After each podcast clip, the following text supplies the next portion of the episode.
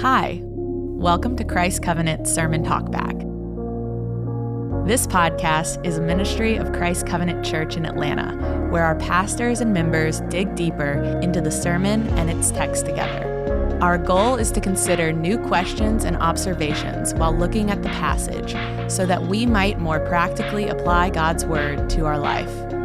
If you have a question for our pastors, please feel free to engage our text to pastor line at 404 465 1737. Or if you'd like to find more resources from our church like this one, please visit christcovenant.com forward slash resources.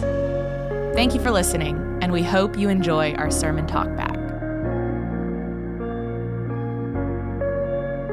Welcome to the Christ Covenant Sermon Talkback. I'm Will Kynes, and I am here with Barrett Fisher, who preached the third sermon in our Christ Covenant series, our Covenant Wheel series. That's kind of become our secondary term for this uh, this series because we're working through the Covenant Wheel of Christ Covenant yes. and all of these different disciplines. And um, Barrett, you looked at family worship uh, on Sunday, mm and I think a, a good place to start, which is one of the questions that you brought up right at the beginning of the sermon, is you said that the primary place for discipling your kids should be the home. This is not hmm. primarily something that we should outsource to the church or to a Christian school or something like that. Why is that? Why is it so important that we disciple our kids in our homes? Yeah, no, I think that's a that's a great question. Um, you know, I, I, mean, I would I would simply point to the passage that we talked about on Sunday. Um, so in Deuteronomy six, I mean, basically Moses is is saying that you know God is commanding for parents to do this for their children. And so there, there does seem to be a direct uh, direct command that uh, that we ought to follow. And it seems like the the church, you know, would have no reason not to continue that pattern of of mm-hmm. passing on our um, you know our faith and our beliefs to our children. Another thing, another point here is probably from a a little more of a a practical uh, yeah. standpoint. You know, if so so parents parents are constantly discipling your children in the home. We're always discipling our children. We're discipling them uh, you know in terms of like which college team we love. I mean I, I go there because like there's a lot of discipleship that goes on with that. And i'm not gonna i'm not gonna beat up on that. I i think there's a place for that. I think that you know a lot of relationship and fellowship can happen a lot of bonding between father and son or you know daughter mother whatever. And so i'm not trying to beat up on like the the love for your college team but we do disciple our kids in that. I mean we mm. we very much like tell them how to love the team and we teach them the chants and you know we we teach i mean uh, so my parents um, were both from arkansas. And when you're from arkansas there's really only one d1 school that the entire state goes for. And so i mean my kids uh, my kids my parents taught me how to do woo pig Sooie you know where you raise the hands woo pig Sooie you know. And so i mean we grew up doing that you know. And at the end of games when arkansas would pull out a close one like we would all pile on the floor and you know we'd be so excited and, and, all that kind of stuff. So i mean we were we were very much discipled in how to love the razorbacks.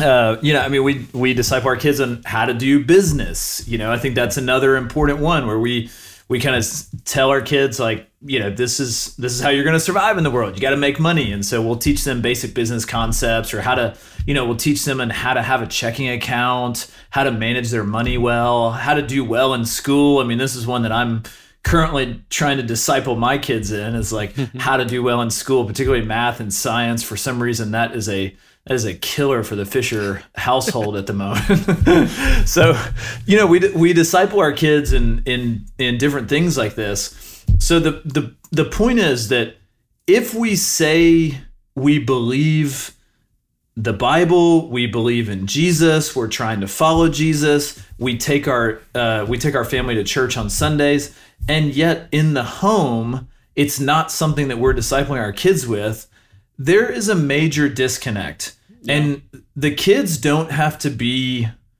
very old to start to pick up on the inconsistencies there. Yeah. And I, I mean, a really strong word would be the hypocriticalness there. But I do think at some point it becomes somewhat hypocritical if if we're saying this is so important to us, our faith and going to church and what we believe in, and, and yet in the home it's rarely talked about. It just leaves to me. I, I think it leaves a big question in in kids' minds. You know, do my parents really have the faith that they that they talk about?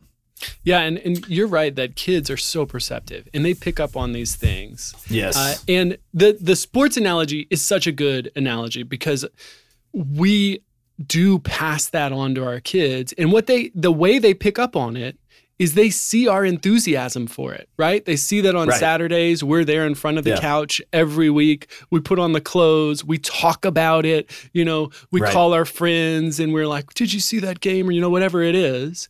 And I mean, yeah. this is where the passage, Deuteronomy 6, it hits right at it. Like, shall, you shall teach them diligently to your children. Talk about them when you sit in your house and when you walk by the way and when you lie down and when you rise, right? And your kids pick up on the stuff that you're right. talking about all the time. And that's the reason why they love the same sports team that that you do because you're enthusiastic about right. it and so they're enthusiastic about it.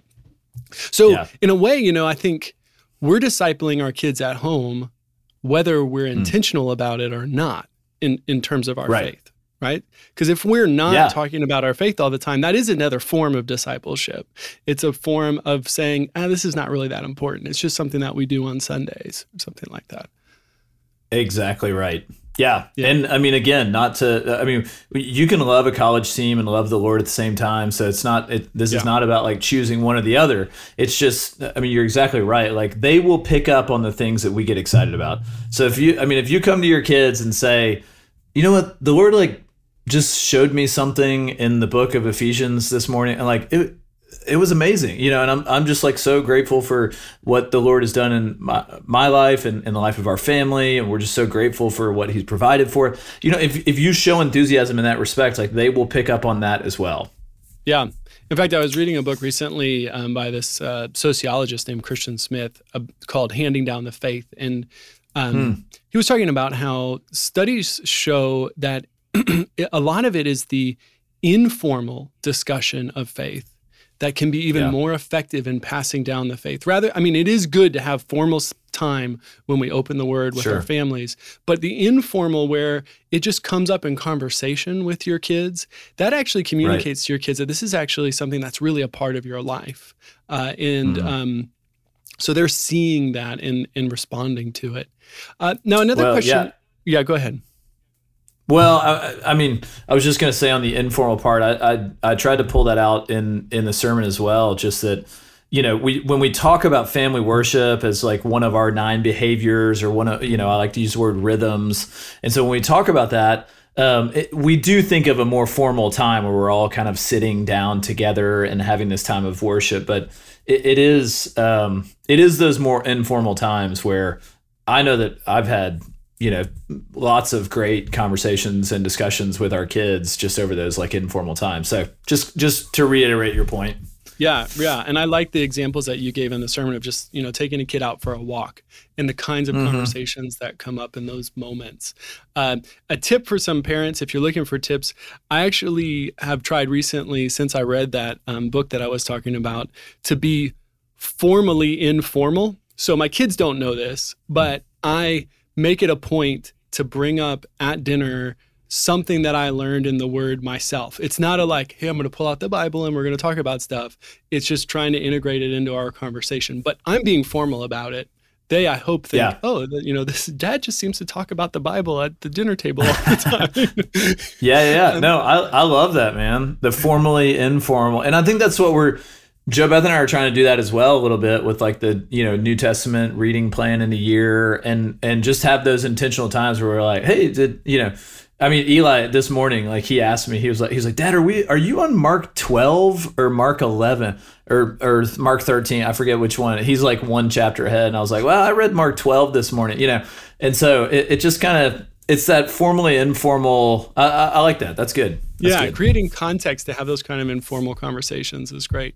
Now, another thing in the right. sermon, uh, you created a distinction between family worship and family discipleship. And I think I hear people use those two terms interchangeably a lot. So, hmm. why do you think it's important to understand the distinction between them? Yeah, um, I, I will be curious to hear from you as well. But I, you know, as I said, I, I do think the two are, are very integrally tied together, and they're they're they're inseparable in a lot of ways. Um, but I think the helpful thing in distinguishing between the two is that worship is more of the loving the Lord your God with all your heart, soul, and might, and um, and then you know we can carry out kind of outward external expressions of that worship you know whether we you get together with our family and we sing or or we pray and you know just thank god for for different things or or um, you know what it, however that may look those outward expressions. But discipleship seems to be more the intentional efforts of like training our children in the way they should go, as the writer of Proverbs would say. Uh, and so, I, I, maybe maybe a good way to think about it is that worship undergirds discipleship, where they're they're both very much like a part of the same house, but worship is kind of the foundation of the house, and then discipleship is a little more the you know the the building frame of the house, if you will. I, I don't know if that's a helpful distinction. Yeah, and, and you could also look at it the other way around in the way that you described it, because you're talking about discipleship as kind of this intentional plan of encouraging worship in your kids, right? So you're you're being a little mm-hmm. bit more intentional about, right? This is how we're going to train our children up so that they'll worship. Right. So there is this this cycle to it where the worship yeah. inspires the discipleship and grounds the discipleship, and then the discipleship encourages the worship. Uh, and we were talking about this, I think, last week or the week before um, with personal devotion with Jason and, and worship, and how mm. personal mm. devotion mm. encourages our worship, and our worship and drives us towards personal devotion. And I think it's just a big right. part of these rhythms is they create momentum in your your life of faith that make it easier to keep the rhythms going because they each contribute to the other. Right. Yeah, I, I think that's great. One, uh, you know, like I said yesterday, our family spent a number of years overseas, and um, I, I would work oftentimes with like Indonesian church planners who were very much in like a pioneer situation where they're trying to reach Muslims with the gospel, and you, somebody would come to faith, and the question is like, what do you do with a person who comes to faith? In those contexts. Um, do you and, and so there were kind of two ways of kind of two camps on how discipleship ought to be carried out.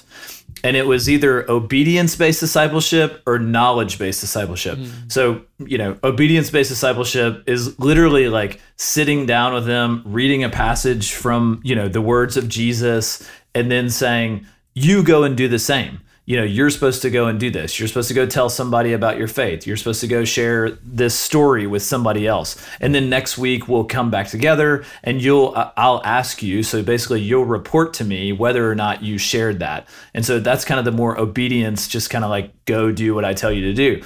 Uh, you can you can obviously see the ditches on on the side of that, which is you know your heart's not really in it. You're just kind of like going and doing. And and and we can instill that in our kids as well to just say obedience based discipleship go you know go do this because jesus said it. And their hearts are not changed at all. Uh, the knowledge based discipleship obviously is like you know just pumping in information. So teaching them the word and teaching them scripture and maybe having them memorize scripture and things like that. And so you you grow in your knowledge um, and so as I wrestled with those two, because because both of them seem inadequate. Um, both of them seem like they don't really get at a heart level, and so I I kind of just you know maybe in my own personal thinking and how I approach discipleship and working with those church planners that I worked with. But I would say like the middle of those two is worship based discipleship. Mm. So it's kind of bringing the two together and saying like we ought to be worshiping and as we're worshiping, yes, we want to grow in our knowledge, and yes, we want to obey the commands of the Lord. But but that's the proper way to carry out both of those different things, knowledge and obedience. And so you have to have that like worship based discipleship. So I don't know if that's kind of helpful. Yeah, I like that, and I think it's something we could think about with our kids, uh, trying to mm. not focus only on obedience or only on knowledge, but is the way that we're discipling our kids something that motivates them, inspires within them worship. of of God. Right. And then the obedience and the knowledge flow out of that and flow into it. Uh, yeah. Right. Now, you focused on Deuteronomy 6, 4 to 9, which is uh, called the Shema from that first Hebrew word there, which means hear or listen. Um, and you set it in its context in Deuteronomy 6. The verses that follow, uh, verses 10 to 14, talk about how Moses is saying, you know, when the Lord brings you into the land, because Moses is saying this to the Israelites before they cross into the promised land. He says, you know, when the Lord brings you into the land and you get these great and good cities that you didn't build, and houses full of all the good things that you did not fill, and cisterns you didn't dig, and vineyards and olive trees that you didn't plant, and you eat and you're full, then take care lest you forget the Lord who brought you out of the mm. land of Egypt. Uh, and you said, you know, this helps us understand why this is so important, what Moses says mm. in 6, 4 to 9.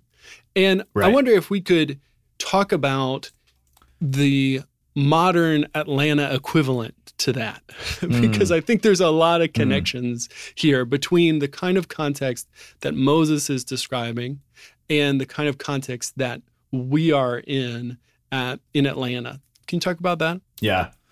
Yeah, yeah. That is uh I mean it's a great it's a great point. It it it is a very relevant um is a very relevant passage. I I I chose not to go, you know, through and read verses 11 uh, well, really verse 11, that's uh, 10 and 11. But, um, you know, when they go in there and they, I, mean, basically, like the Lord, God has set up everything for them in the promised land. Like there's houses they didn't build, there's cisterns they didn't dig, there's vineyards and olive trees they didn't plant. So, I mean, they're just going to go in there and have like vineyards with grapes and they're going to have olive trees with olive, you know. Uh, so, I mean, they just kind of have like a, a, a package deal of going in there, um, and the tendency is to forget God. Uh, and, and, I would, you know, it's it, it's difficult because we live in such a land of abundance. Uh, and not only that, I mean, a lot of us nowadays, because we're kind of like generations down the road of living in very wealthy America, we have houses we didn't build. We have cisterns we didn't dig. We have vineyards and olive trees we didn't plant. I mean, a, a lot of us are like, you know, handed a, a, lot in life, and even those, even those who are, I don't know, seem as though they don't have as much in America. I mean, if you look at it in a world context, like even, you know, even the the less fortunate in America just have so much more than than other you know people in other parts of the world. And so we just live in a very wealthy country. And I do think this tendency is is exactly the same that that, that we have the tendency to get comfortable. We have the tendency to rely on uh, you know the things that we have rather than relying on God, and rather than you know it always coming back to Him. And so we it, it's it's hard to know you know what else to say about that except we do have this tendency yeah. and i think it's i think it's good for us to be aware of the tendency to say I, I don't know. I mean maybe there are things that we can do to kind of get us out of our comfort zone. And i think that's why sometimes when like people go on a mission trip somewhere and they've never been outside the us or whatever uh, i mean a lot of you listening now can probably think of like the first time you went somewhere that was like more impoverished or didn't have as much like it's very eye-opening it's very impactful. I, I, remember the first time that i went outside the us was to zambia africa mm-hmm. and i specifically remember I, I went there for two months to work with a missionary couple and and came back and we would always go down to gulf shores for vacation. And my parents were down there and my mom would always take us to the outlet mall and she'd want us to, she'd want to like get me some article of clothing. And i remember her like wanting to get me something and i said mom i don't need anything. I don't want anything. You know and i was just so impacted by i have more than enough and i don't think i need another shirt or another pair of pants or, or whatever it is. And so you know um, but that that's why sometimes we get out of our context and, and it's very impactful for us. Um, so so maybe there is you know something to say for like get be intentional to get out of your comfort zone. And you don't have to go out of america to do it. I mean go to a homeless shelter and you know volunteer or go somewhere else where it's it's it's going to be uncomfortable for you but you'll get to see uh, other you know real life situations that hopefully will cause you to reflect on you know what the Lord has done for you, um, so that we don't forget the Lord, yeah. as as verse twelve says. And that could be a part of your family discipleship, bringing your kids along to serve someone. Yeah. So that they get that important experience, uh, and and not only for them, but also to be used by God in in that situation, whatever it may be. You know, I was thinking about. Right. I recently heard Collin Hansen give a talk where he was saying, you know, parents in America, you know, they get concerned about all of these different cultural pressures, and he said, you know, the biggest danger to your kids' faith is your own affluence. mm. Because your affluence wow. can encourage your kids to think that's where hope is. Uh, yeah. And everything that comes with that affluence, you know, going to the lake on the weekends instead of going to church or um, you know spending mm. a lot of time and money on club sports not that those are bad things at all but once they start sure. to communicate that this is what's most important in life that is probably going to do more damage to your kids faith than any kind of you know culture battle culture war that they may be up against i thought that was a really challenging point but one that i think moses is talking about here in some ways in deuteronomy 6 well let's move on to um, yep. people who may not have families how does hmm. family hmm. worship apply to them you talked a little bit about this in the sermon but i could imagine people listening to the sermon and saying well what is you know why, how do i translate all of this that you're saying into my life as a single person or maybe a couple who doesn't have kids. Yeah. And, uh, you know, I mean, just a word on like sermon prep here. You know, we all, in, in preparing a sermon, there's always like, um, you, you always have to like, you know, condense it down into, mm. into certain things. And, um, and, and this was one that like you would kind of, you know, given more time, I would like to have addressed more of this in the sermon. But I mean, admittedly, Deuteronomy 6 is saying, teach your children diligently. So it does seem to be very much in the context of like parents with children. However, I mean, there is certainly, uh, this certainly is applicable to, uh, you know, parents, sorry, husband and wife who do not have kids or to even singles, you know, and, and so I mean, obviously, the the love the Lord your God with all your heart, soul, and mind. Have these words on your heart. I, I mean, this is something that as believers, like every single one of us should be uh, should be carrying out. Not you know that's where Jesus even repeats this in in Matthew 22 and and the other synoptic gospels. But um, so I, you know I, I think that's extremely relevant. Mm-hmm. I, I would say for you know for husband and wife with no kids it's extremely applicable because husband and wife should have the type relationship where like you talk about the Lord often. I mean that that should just be a part of like your everyday. I mean, in the same way that you know, eh, I mean to go back to the sports analogy, but like in the same way that you know, someone who loves the Auburn Tigers. We got a lot of those at, at Christ Covenant, or the Georgia Bulldogs. We'll go there since they just won the since they just beat the high school team in the national championship. uh, but uh, you know, I mean, the same way, it's like, hey, when are they playing next? Oh, they're playing on Saturday. You know, it's just a part of like your everyday conversation. So, yeah. husband and wife should have that kind of relationship where where it's just a part of your your everyday conversation.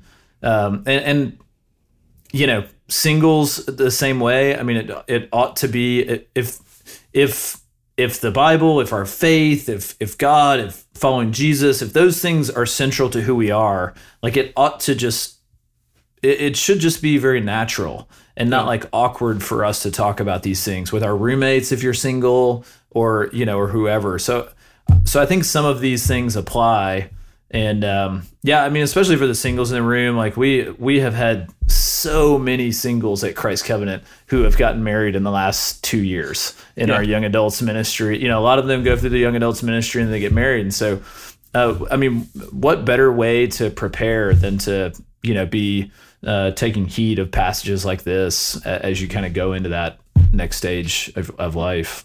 Yeah, I mean, two other things I was thinking was uh, one is like you're saying, once you do have kids, if that's something that um, you get to enjoy, uh, then you can't just start at that point. You can't just start running the marathon at that point. You got to warm up, right? right. So, uh, so yeah, yeah, in right. the way that you live with others as a, a, single person or as a married couple without kids, already developing this ability to talk about your faith in a way that communicates your enthusiasm for it. So it'll just be natural when you add kids to the mix. The other thing is, you know, when um, we do baby dedications at the church, there is this commitment collectively as a church towards the raising up of children. Uh, and so, hmm. whether you they're your specific children or not, uh, the way that you behave, um, and if you get the opportunity to serve with the kids, which is a great thing for single people to do, you can actually live out some of this here. And I think, you know, that's Moses's concern yeah. is not so much like individual parents with individual kids, though that's certainly there, but that the people yeah. as a whole would be passing on the faith to the next generation. And that's something that we can do collectively, not just in our little tiny nuclear families, which is a very American kind of way to think that's about right. this. Yeah. That's right. Yeah.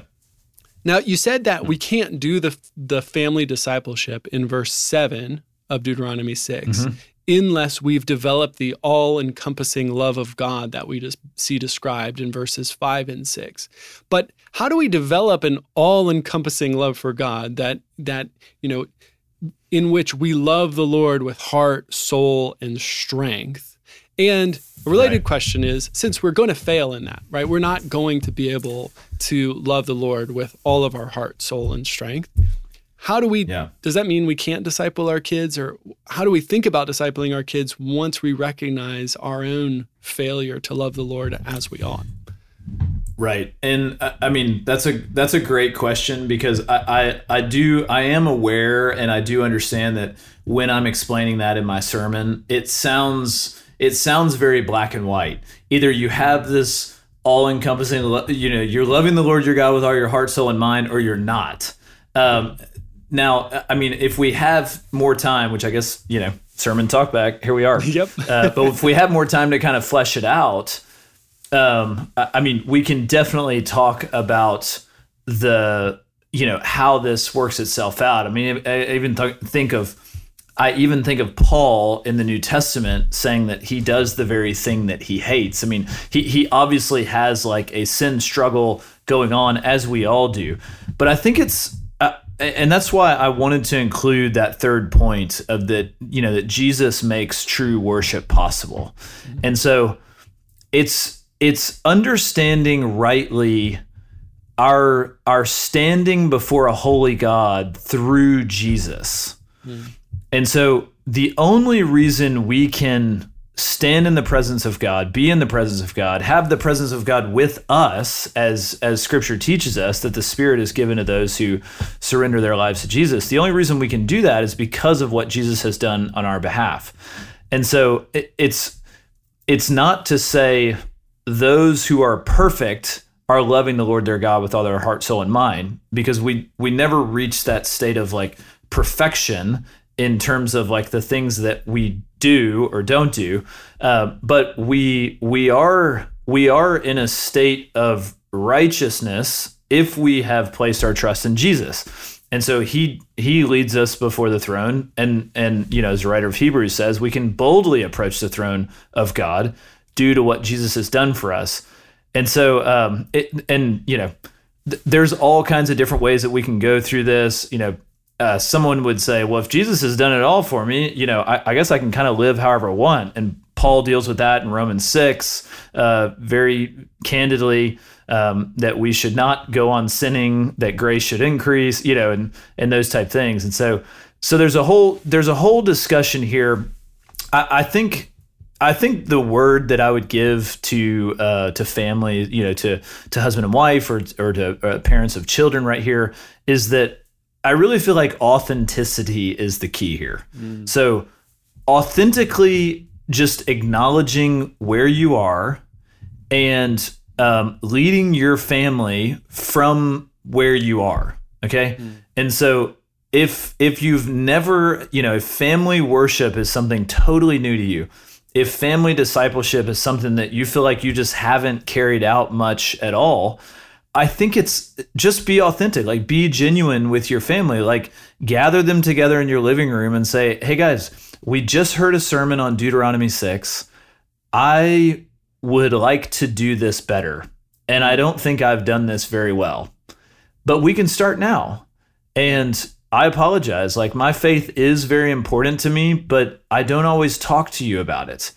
And, but I want to. Sometimes there's an awkwardness of like knowing how to relate. I mean, just just be authentic with your with your wife, with your children, and I don't know.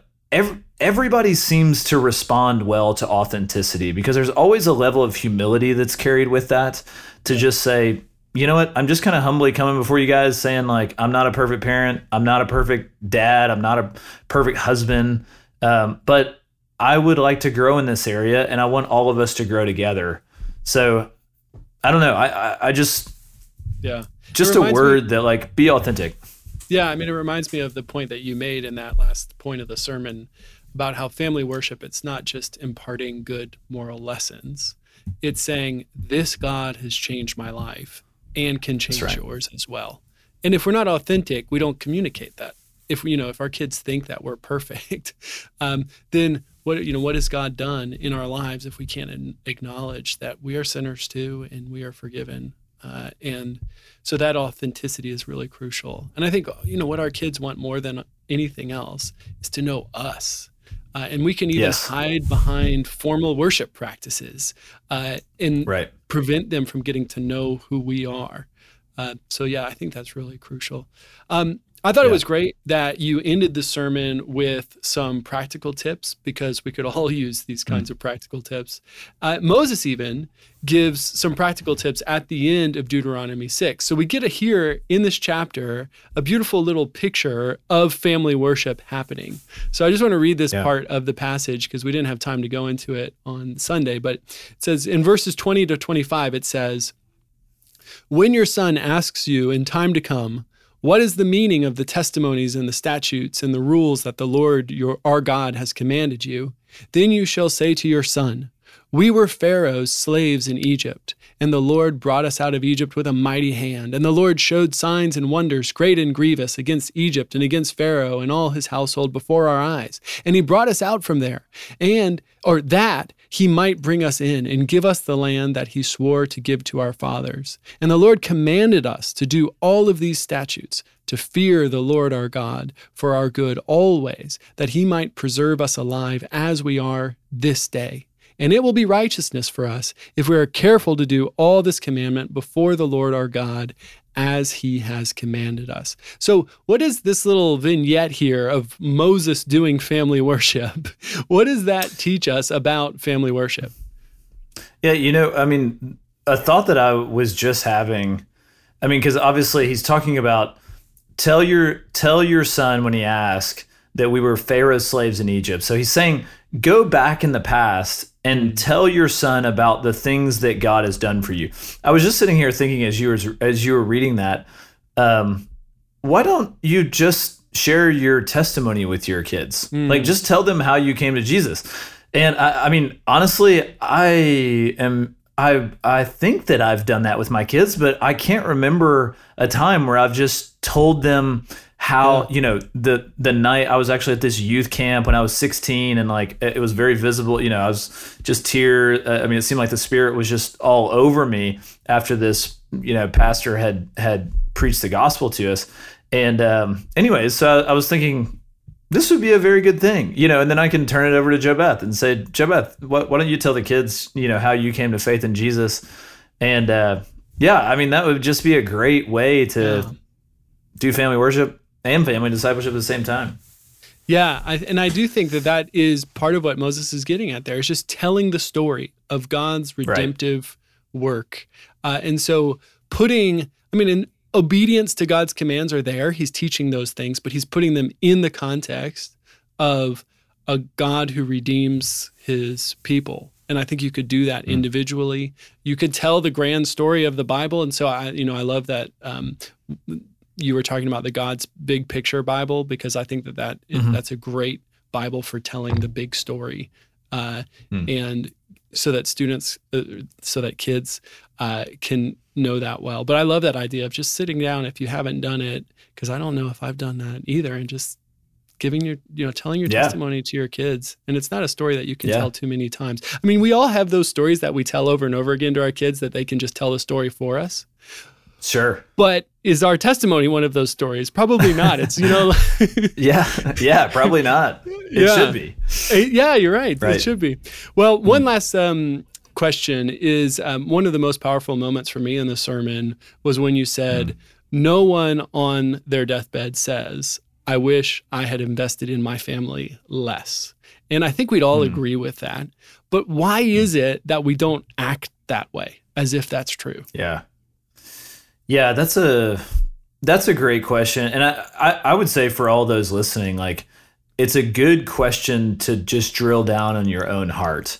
Like come before the Lord and maybe even grab a pen and a and a journal and, and just just try to like work through that a little bit and say, why you know, why if if if I know that I will get to my deathbed and say, I, I wish I invested I had invested in my family more if if you think that that might potentially be a thought, then like try to drill down on what you know what the reasons there could be. I, I mean, I can give a I can give uh, theological reasoning behind that. Uh, you know, Scripture certainly teaches teaches us that an enemy is working against us. Um, it's not a power against. uh, It's not a, a war against flesh and blood, but against the you know the the principalities of the air uh, and so we have an enemy that's working against us and i would say that he very much wants to destroy families hmm. families are like the base unit of society and hmm. they're the base unit of the church and so if you destroy families you destroy the church and i think that's I, I mean, I think we see churches destroyed through families being destroyed all the time. You you know, you hear of pastors that have done something promiscuous or, or, or whatever, and it's just absolutely devastating. Not only for that, in, not only for that church, like in the in the public media, but I mean, think of all the families that are totally rocked by by their pastor, you know, doing uh, these these kind of acts. And so, uh, but if you if you can destroy families, if the enemy can destroy families, he can destroy the church. And so, I think that's kind of more of a theological reason. I would say, kind of a practical reason is is that uh, we just get distracted. Um, and, and maybe there's some spiritual warfare, enemy type stuff that's going on there to try to distract us. But it's even like seemingly good things. Um, you know, let's take golf for example. I, I, I know I'm probably like hitting, hitting. It's like, oh, don't don't start bringing up golf, dude. I'm not gonna I'm not gonna give up my golf game. Here, here's what I would say about golf. I, I grew up in a golf family. My dad, my brothers, they're like crazy psycho golfers. Uh, they love golf. They play golf all the time. Um, I ended up not liking golf. I, I mean, I, I, so I still play. I still play, but um, I think my dad actually has like a good perspective on it. He sees it. He sees golf very much in a relational realm. So he tries to be intentional, like play with my brothers so that they can spend time together. Um, he does it with friends so that they can spend time together. And so, so I think there's a way to do these things that that are kind of re- redeeming. Uh, but when we just have this like insatiable love for something and we're just pursuing it with all that we are. I mean, you can do this with work, you can do this with golf, you can do this with kids sports. I mean, you start getting into travel teams and all this and it's like every spare moment of your week is is consumed by these things and and again, I'm not saying any of these are bad things. I'm just saying like at some point we need to step back and consider where do I need to carve out time so that our family is actually being intentional of being a solid family unit because the thing that kids grow up and and think about in terms of family is like the time spent with mom and dad the time spent with the whole family and so I, I don't know it's just it's just something we all need to and, and myself included like let's let's let's all consider you know how we do this Yeah. And if people are looking for some books that might help them think this through, because it is difficult, and I, if we're not intentional about it, it's just the way that our culture is going to push us. Um, I just recently read The Common Rule by Justin Earley, which I found really helpful in terms of giving some very concrete tips on how to carve out space for your family, uh, also for the Lord. And then a lot of people have read The Ruthless Elimination of Hurry by John Mark Comer as a similar kind of message yep. in that book. Uh, so those mm. those could be two things that you could look at. So, well, thanks nice. so much, Barrett. Next week, we have Robert Smith Jr. from Beeson Seminary. I've got the opportunity to hear him preach several times, and he is not to be missed. So, if you mm. um, can make it on Sunday, um, don't miss it. I know you'll be there, Barrett. Um, but uh, uh, for Barrett Fisher, I'm Will Kynes. Once again, thank you for listening to the Sermon Talkback podcast. If you have any other questions after listening, or if there's anything else you'd like to discuss with one of our pastors, please don't hesitate to engage our Text to Pastor line at 404 465 1737. And once again, if you'd like to find more resources from our church like this one, please visit christcovenant.com forward slash resources. Thank you and have a blessed week.